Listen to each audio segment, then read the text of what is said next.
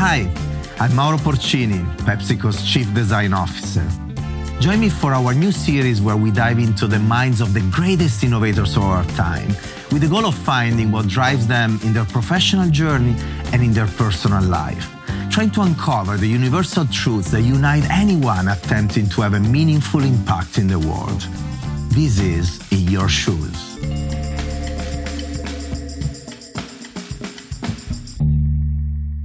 I will never launch a label today without taking sustainability and social responsibility into consideration. I'm quoting my guest of today. She's the granddaughter of Ottavio and Rosita Missoni, who founded their family's legendary fashion house in 1953. Having grown up in the Italian countryside of Varese, she began working as an ambassador for Missoni in her teens. While being the face of Missoni, she studied philosophy at the Università degli Studi di Milano and the Columbia University in New York, where she lived until 2009, while also part-time acting. In spring of that year, she began getting involved with the brand on a deeper level, becoming part of the design team and following in the steps of her mother Angela, the Maison's creative director. In 2010, she was appointed as the accessory director of Missoni.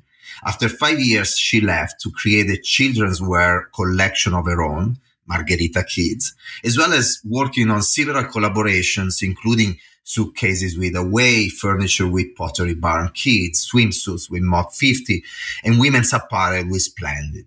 In 2018, she was named M. Missoni Creative Director, with a mission to give a new identity to the Missoni's little sister.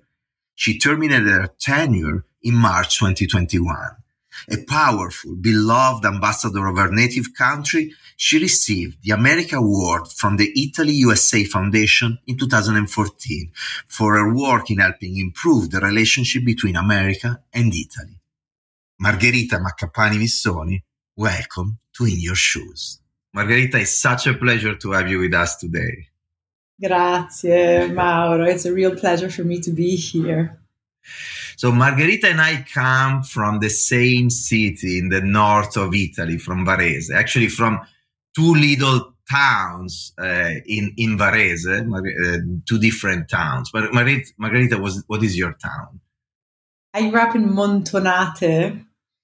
Um, it's a small village of when I was young, 600 inhabitants. Um, so really, really tiny uh, village and, and from Montonate, 600 people, you ended up at a certain point in your life in New York, what I call the capital of the capitals, millions of people from all around the world. Yeah.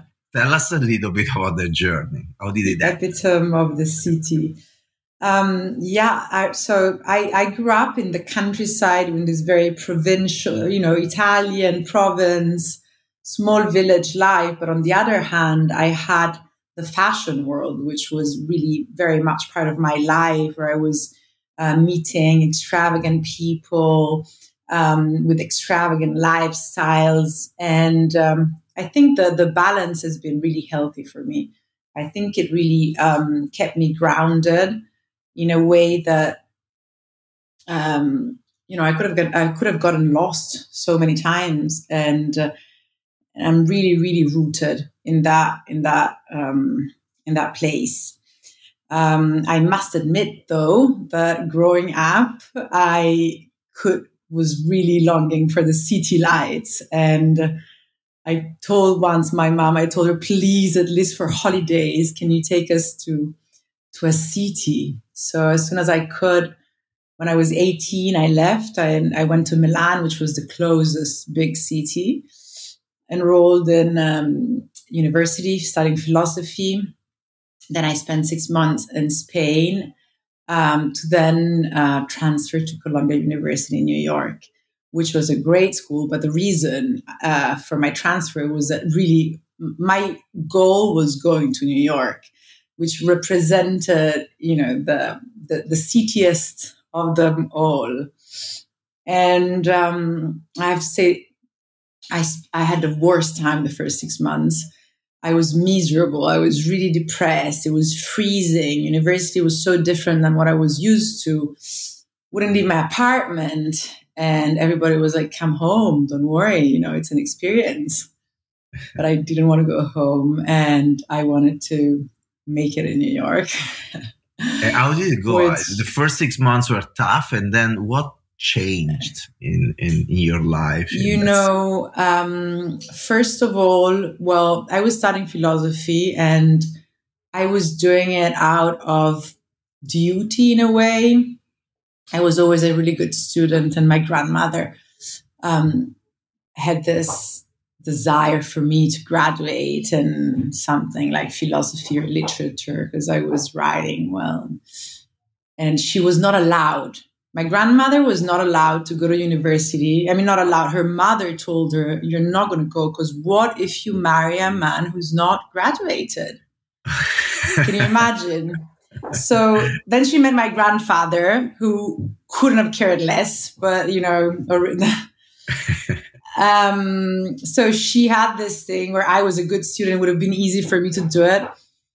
But all I wanted to do at the time was acting. You know, I wanted to run away from, I wanted to run away from everything that was there because I needed to find was there. I mean, in Varese, what we're saying in, in Sumirago for me, which is where the Missoni headquarters are based next to my village and where my grandmother is.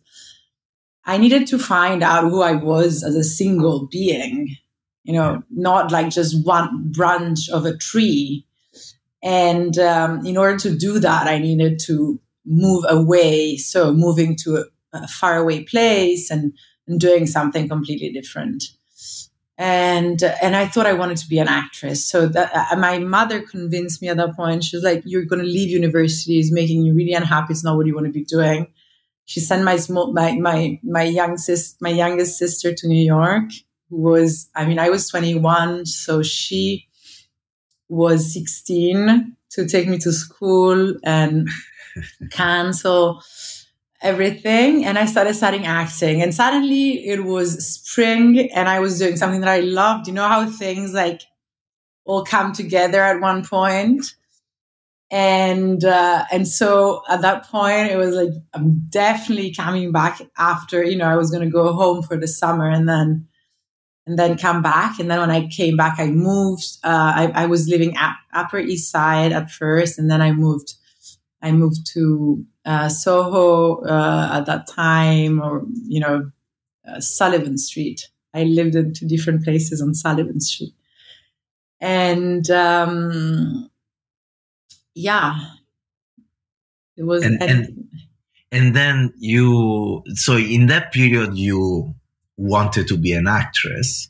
And then instead later on in your life you enter back the design world. And i say back in reality because you come from a design a fashion design family but you were not a designer back then. And then yeah. you decided to change that. So, what, so what really happened is that i so I was acting, and acting is a lot about looking inside of yourself and dwelling in past experiences. It's a lot like an, an analysis, you know, which is what I was seeking. And I realized, you know, afterwards that that's what I was seeking.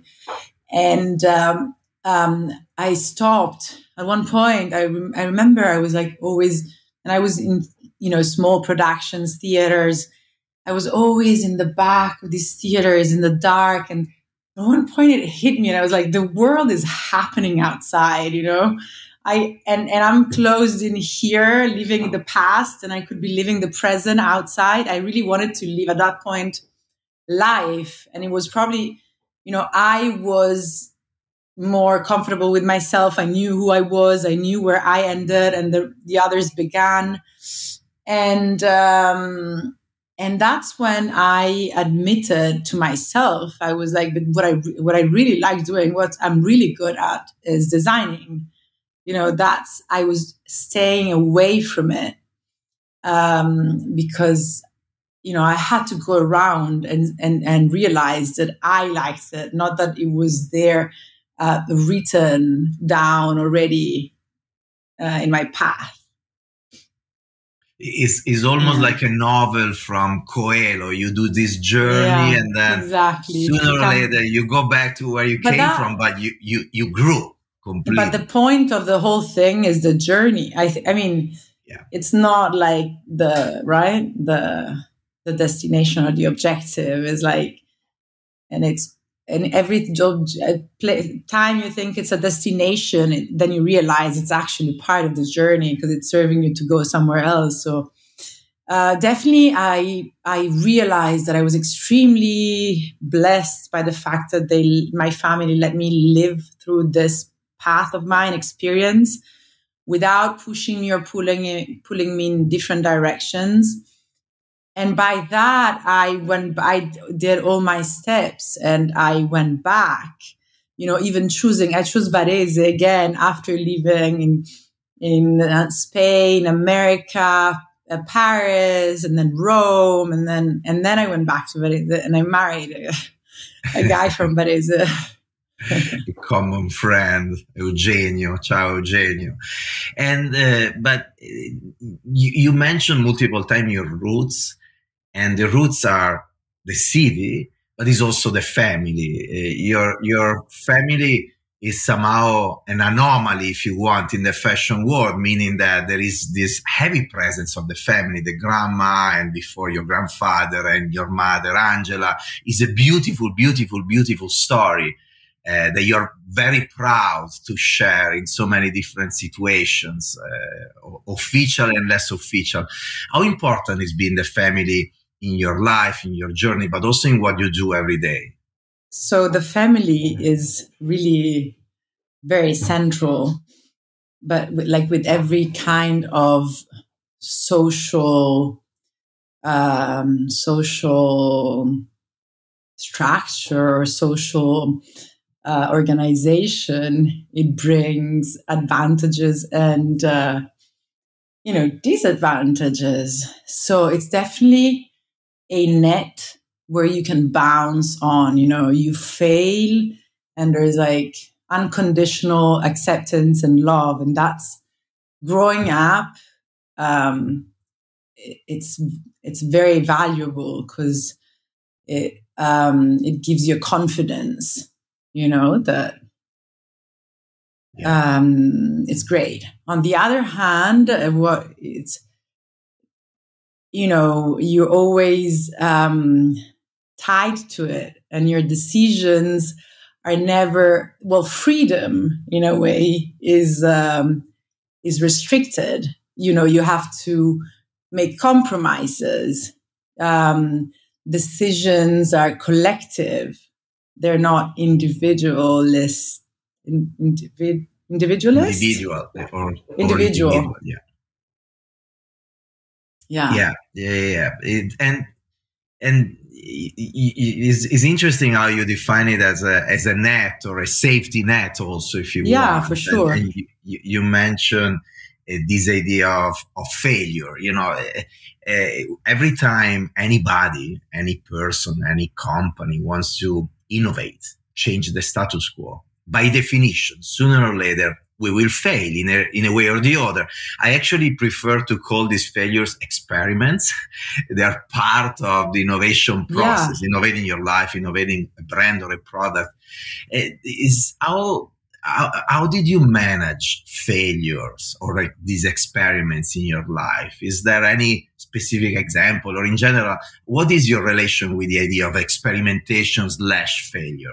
No, but it's a, it's very it's it's a very difficult thing to learn to digest uh, and accept failure. Like I I grew up wanting to be the best.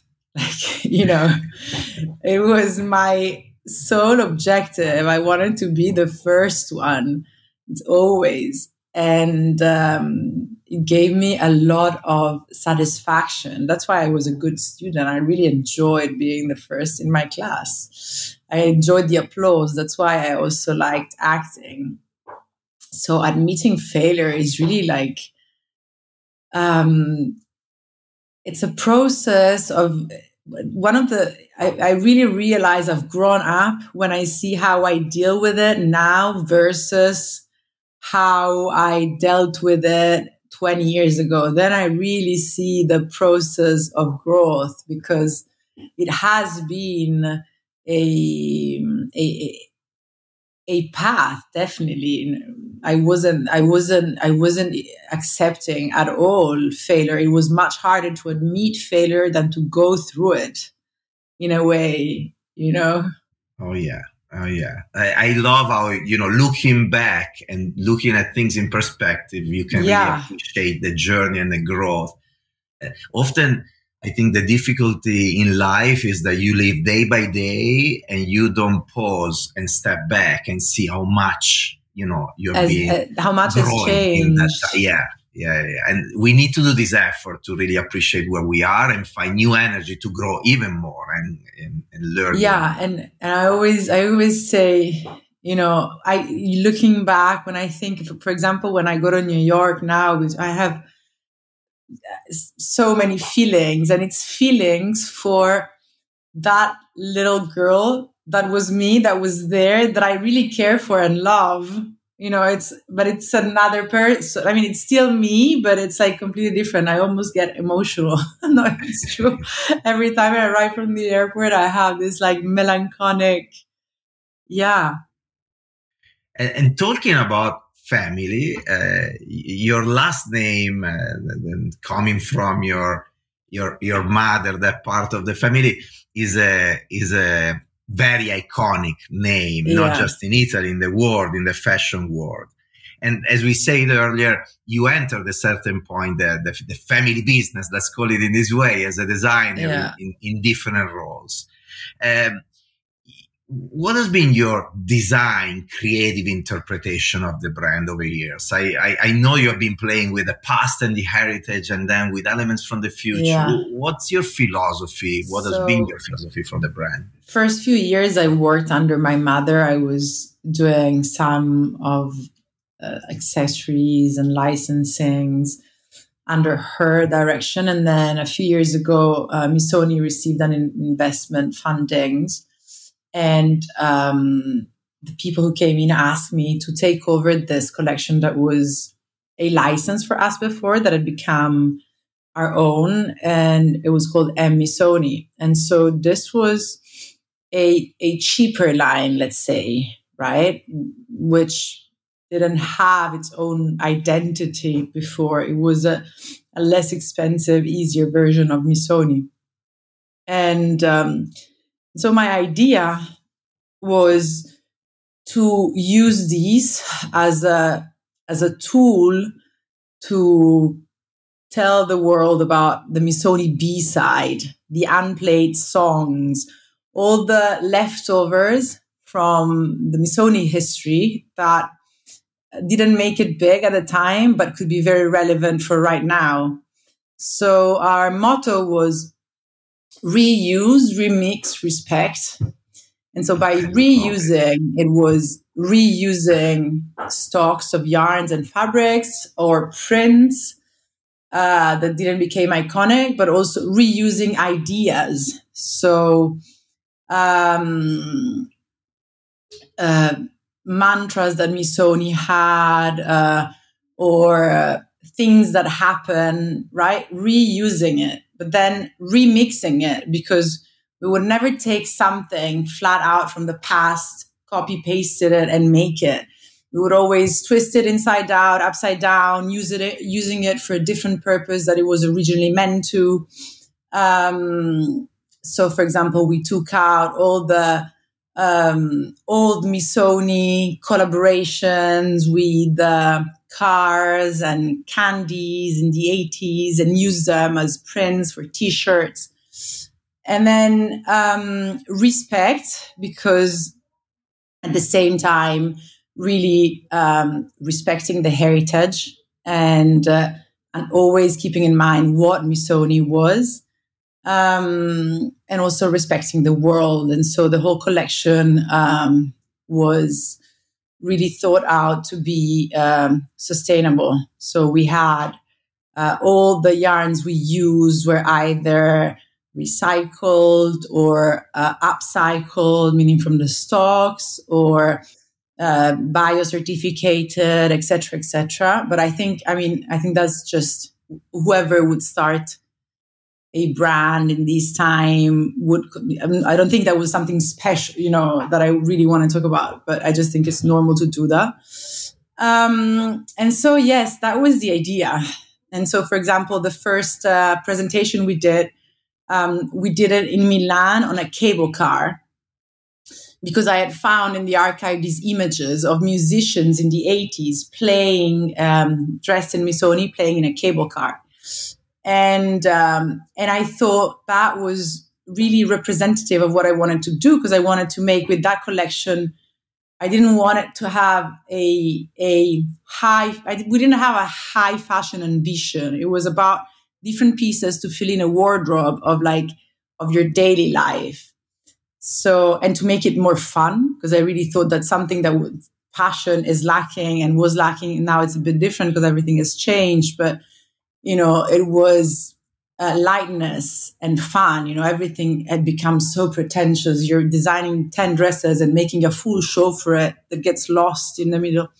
So I decided to uh, have the guests on a cable car and the models walking on and off at different stops around town. And um, that's an example of how we reuse the past in a, in a different way. I love it. And you mentioned sustainability. Sustainability was part of it. Actually, when you hear the motto, immediately uh, sustainability comes to mind. Um, you mentioned some of the things you were doing, but what do you think is the should be should be the future of fashion in general yeah. beyond Missoni? Uh, fashion is one of the most polluting industry in the world, yeah. from production all the way to the fact, and then I'm the worst offender of the fact that we keep buying new stuff. So, yeah. what do you think? How fashion should evolve in the next 20 years? So, I am really convinced. I support the idea that fashion should go through uh, the same kind of change, collective set of mind change that the food industry went through in the past 20 years, right? So the concept of organic, not everyone is ready to spend more to eat organic, but almost everyone is aware of the meaning and you know what it stands for. It's like a stamp. Yeah. So I think we all need to get together and create some sort of concept that will communicate that in fashion because I think that will be a good um, you know way to part the waters on one side and the other one.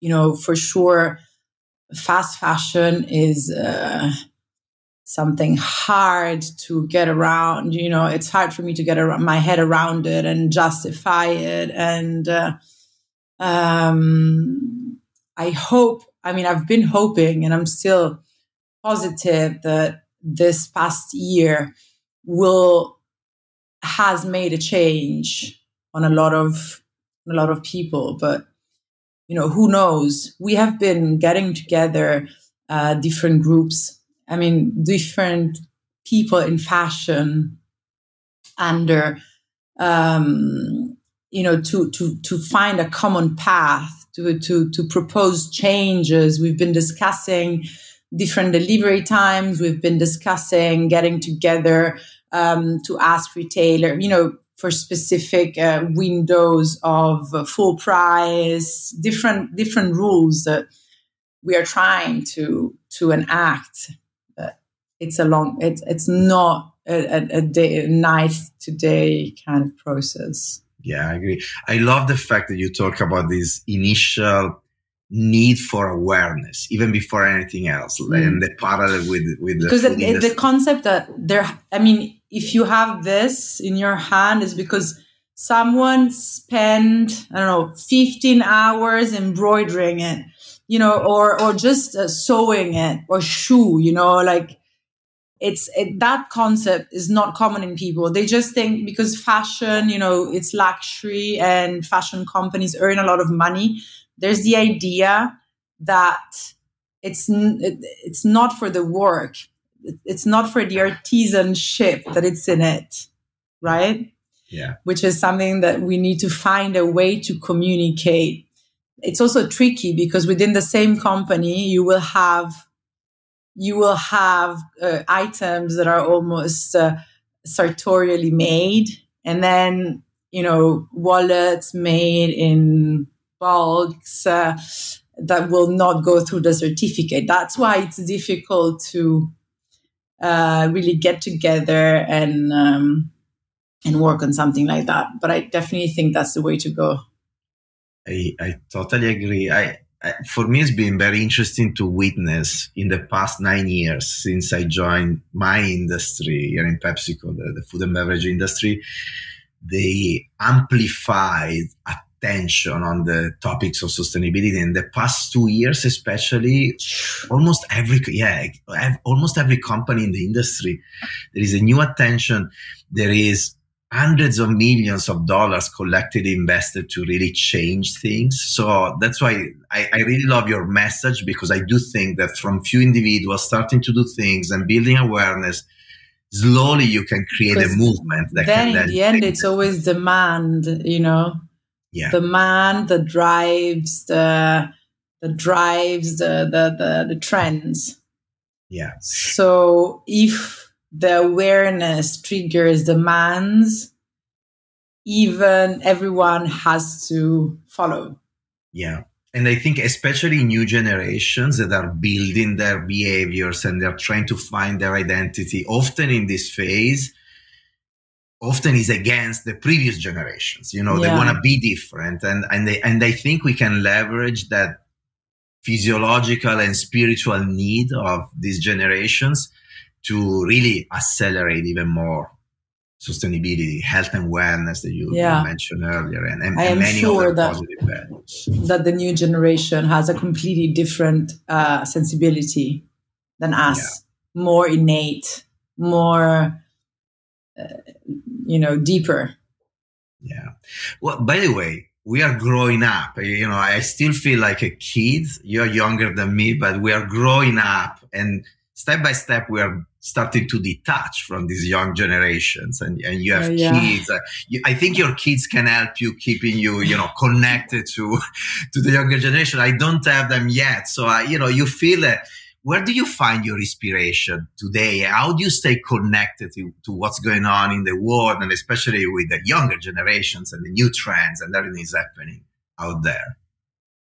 I think to me, it's always been, you know, you're always inspired from every, anything that you see. If you're creative, you get inspired from anything. But that's why I think it's really important to make efforts, conscious efforts to go out and see people and and travel and go to shows and and keep up to date with the musical scene and everything because the more you're exposed, the more you'll be inspired in that direction. But it's definitely a conscious effort, not just towards a young generation, but towards the world in general. Agree. Well, talking about non the young generations and the world in general, I remember, I may be wrong, but I remember you had a passion also for the little markets, right? You go yeah, to yeah. the vintage markets of course, and we everything. went together. yes, in New York. Yes. So, so you you love that too. Why do you like them? What what happened there when you go there? That's really like something that I inherited from uh, my mom and my grandma. It's really our family activity that we do together. You know how on Sundays we we do that. Um, the joy of scouting something unexpected out of a junk. It's just for me. It's like you know, for the mushroom uh, pick, uh, picker, the um, I I actually for me in New York I love, but it's almost too polished. I much prefer the Varese, you know, province uh, dirty Sunday market where you can scout uh, uh, I don't know a Venini vase that nobody re- you know knows in the middle of electrical yarns and wires and um, yeah, I definitely. I mean, we, we were t- talking about it the other day, and we cannot keep piling up. We need to start selling this stuff. So we will have to like create some sort of um, of vintage uh, reseller soon. You know, I I, my house in the Hamptons is becoming more and more of a museum full, full of stuff that I buy all around the world. And I'm not joking. I really, it's really true. I often think about your houses, you know, the family houses. I've been in a few that are so full of things. And every time I, I enter them in, you know, in the past years, they're always very inspiring because you know that every little piece has a story and, and they come from all around the world and everything. So every time I think, oh my God, it's maybe too much. Then I think about your house. It's like, no, no, I, am okay. There's harmony. But I think that, I think that you can always tell when, even when you're in a space that it's really full and it's not your own space. So you can tell when when everything is a history and is jo- not just has been placed there. There's a different harmony when you know there's yeah. That's why I like having things around. It's brings me back to places. There is another aspect of your of your your story and the one of your family that I think is very interesting and very relevant and inspiring in these times. You know, these women of different generations have been leading creatively this this amazing brand. I mean, there was obviously also your grandfather Ottavio, but uh, your grandmother, your mother, yourself, uh, in, with different roles in different ways. You know, we, we were in a moment where diversity is one of the key topics of conversation, especially in the United States, also in other parts of the world is gender, is ethnicity, and many other forms of diversities as well. I would say, thank God, thank God, you know, finally there is more interest and activism, if you want, to change some, you know, very unjust situations. Uh, what's your point of view on this topic, diversity in general, you know, different kind of diversities, and how how you've been um, managing this situation in your life, in your business? How did you deal with what's going on? Um, this is uh, definitely something that it's a process for me because I realize that we're all so much influenced by the culture that we that surround us obviously so um I I grew up thinking that we were I mean I never I never had any conscious racial thought but I always probably I also at the same time gave things for granted without putting so much thought into it right? So um it's definitely a topic that I've devoted a lot of time to at the in the last in the last uh, year or so, and um, I think the the I mean it's always it's always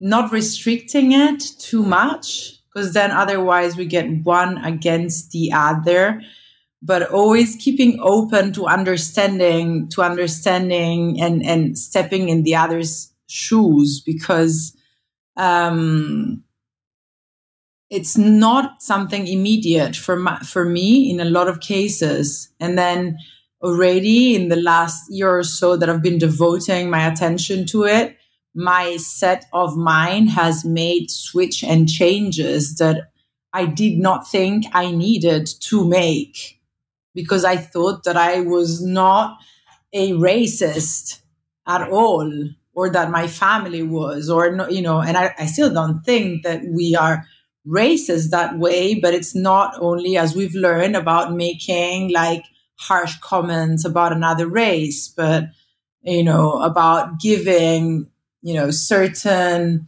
specific characterizations and uh, to different ethnic groups which by the way in the past not that i've suffered from it at all and nor you have but uh, in the past italians had gone i'm reading a book on um, the spanish flu.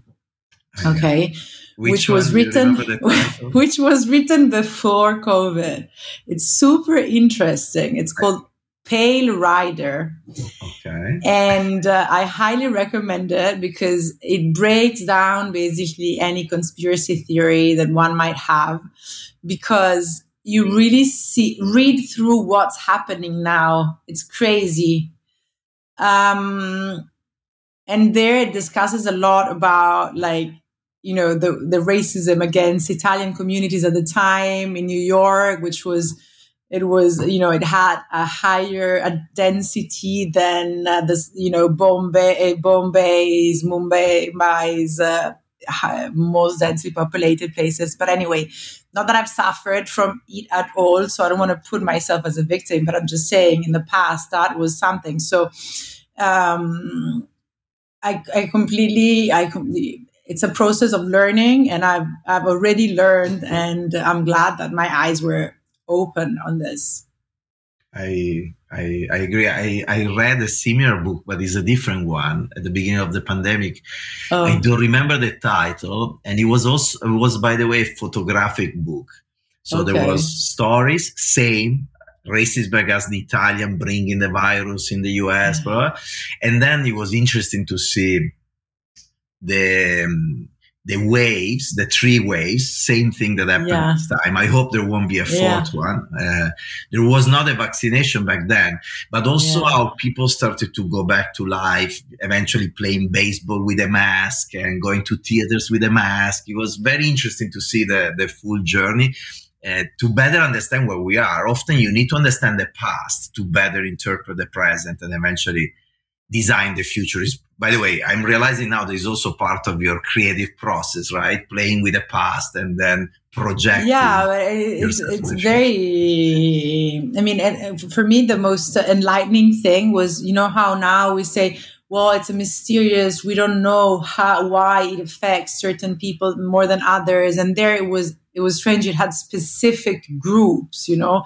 So it was sparing the the the 50 something, but really hitting the 20 something and then and then how on with with you know after years they discover different uh, they discovered they made new discoveries in medicine that made them understand how that was possible. So I'm really wondering what will we discover eventually that will explain for us the you know COVID in the next few years. Yeah, is is gonna be interesting. Well, let's hope to get out of this crisis right now as, as fast yeah. as possible.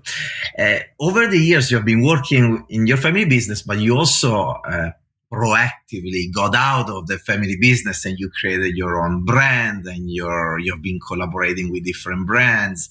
C- can you tell us a little bit about this process? Thinking also about any designer out there that would like to build you know their own business or their own brands what should they do? What did you do? Obviously you had your own situation that you know unique situation but something that could be inspiring also for other people so that want to get out. I was working for with my mother and for her, and that was really difficult for me. So um, it was challenging. You know, you react to your family members how you would not react to other co-workers, and I decided to step back. I was having my second baby, and I said, you know, I'm gonna I'm gonna try something of my own to in order to work at times I choose to work, do as much as I want, not more, and then also avoid working with my mother. So I was in a baby bubble and I decided to create a children's clothing line first of my own. And um, so I found a production partner, and that's what I did at first. It was called Margherita Kids.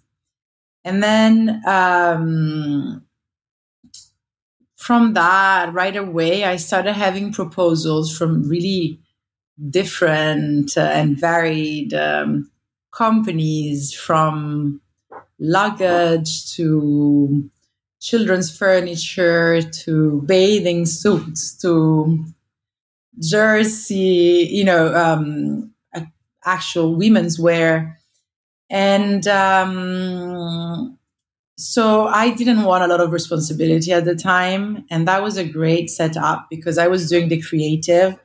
I only had two people working for me. and they were doing production, development, and distribution, um, which was, you know, it was not as much gain for me as it would have been had I invested, but I did not want to have that burden at the time.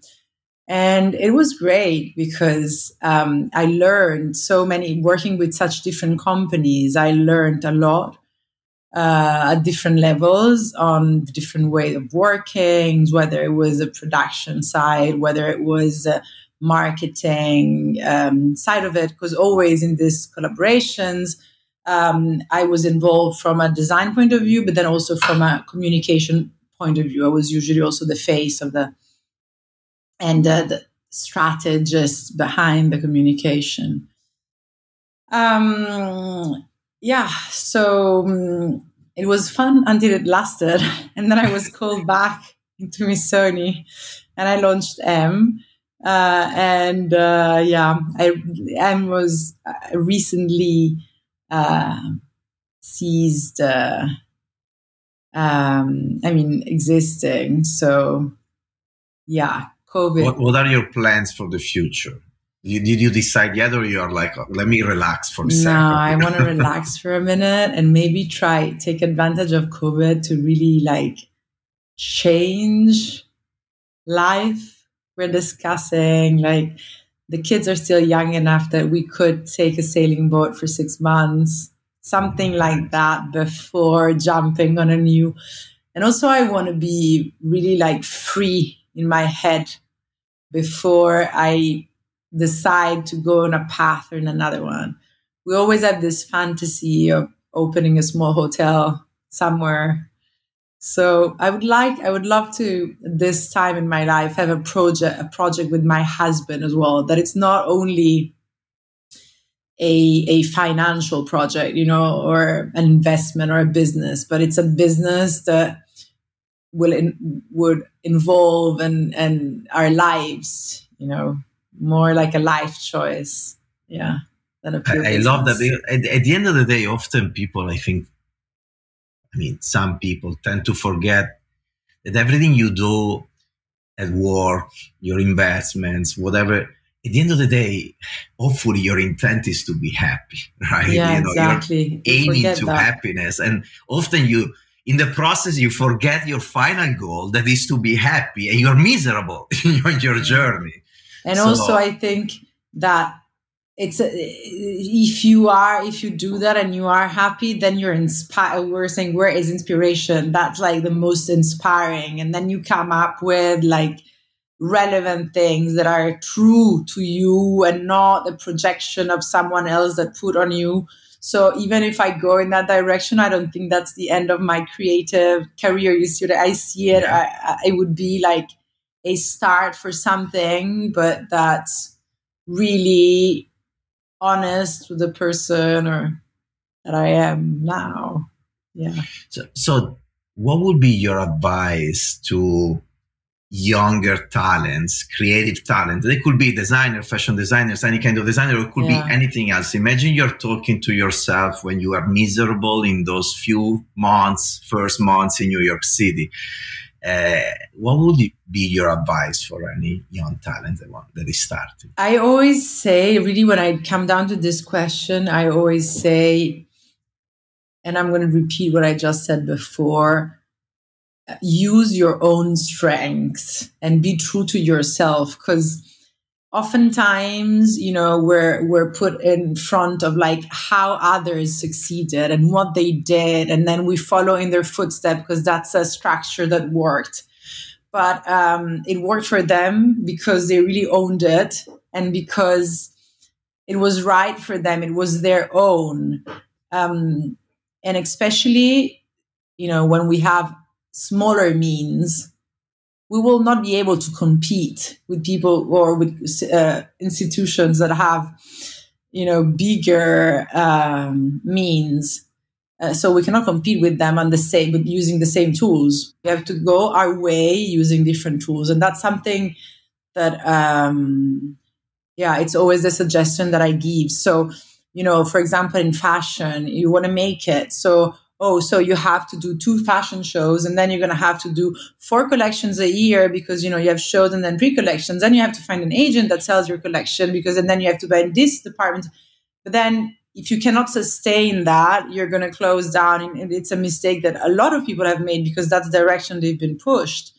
Instead, the ones who thrive, they're the ones who's like, well, I'm not. I'm just going to be selling for my own online or I'm not going to be doing two shows. I'm doing a collection that it's always the same one throughout the throughout the whole year, and I'm just changing the you know, and they've gone their own way, and then they thrive. Yeah, I, I agree so much. We're all all looking for our identity, searching our identity, but often we default to the comfort zone of something that is already established and defined. Yeah. Very few people are able or comfortable with getting out in those gray areas and creating their own.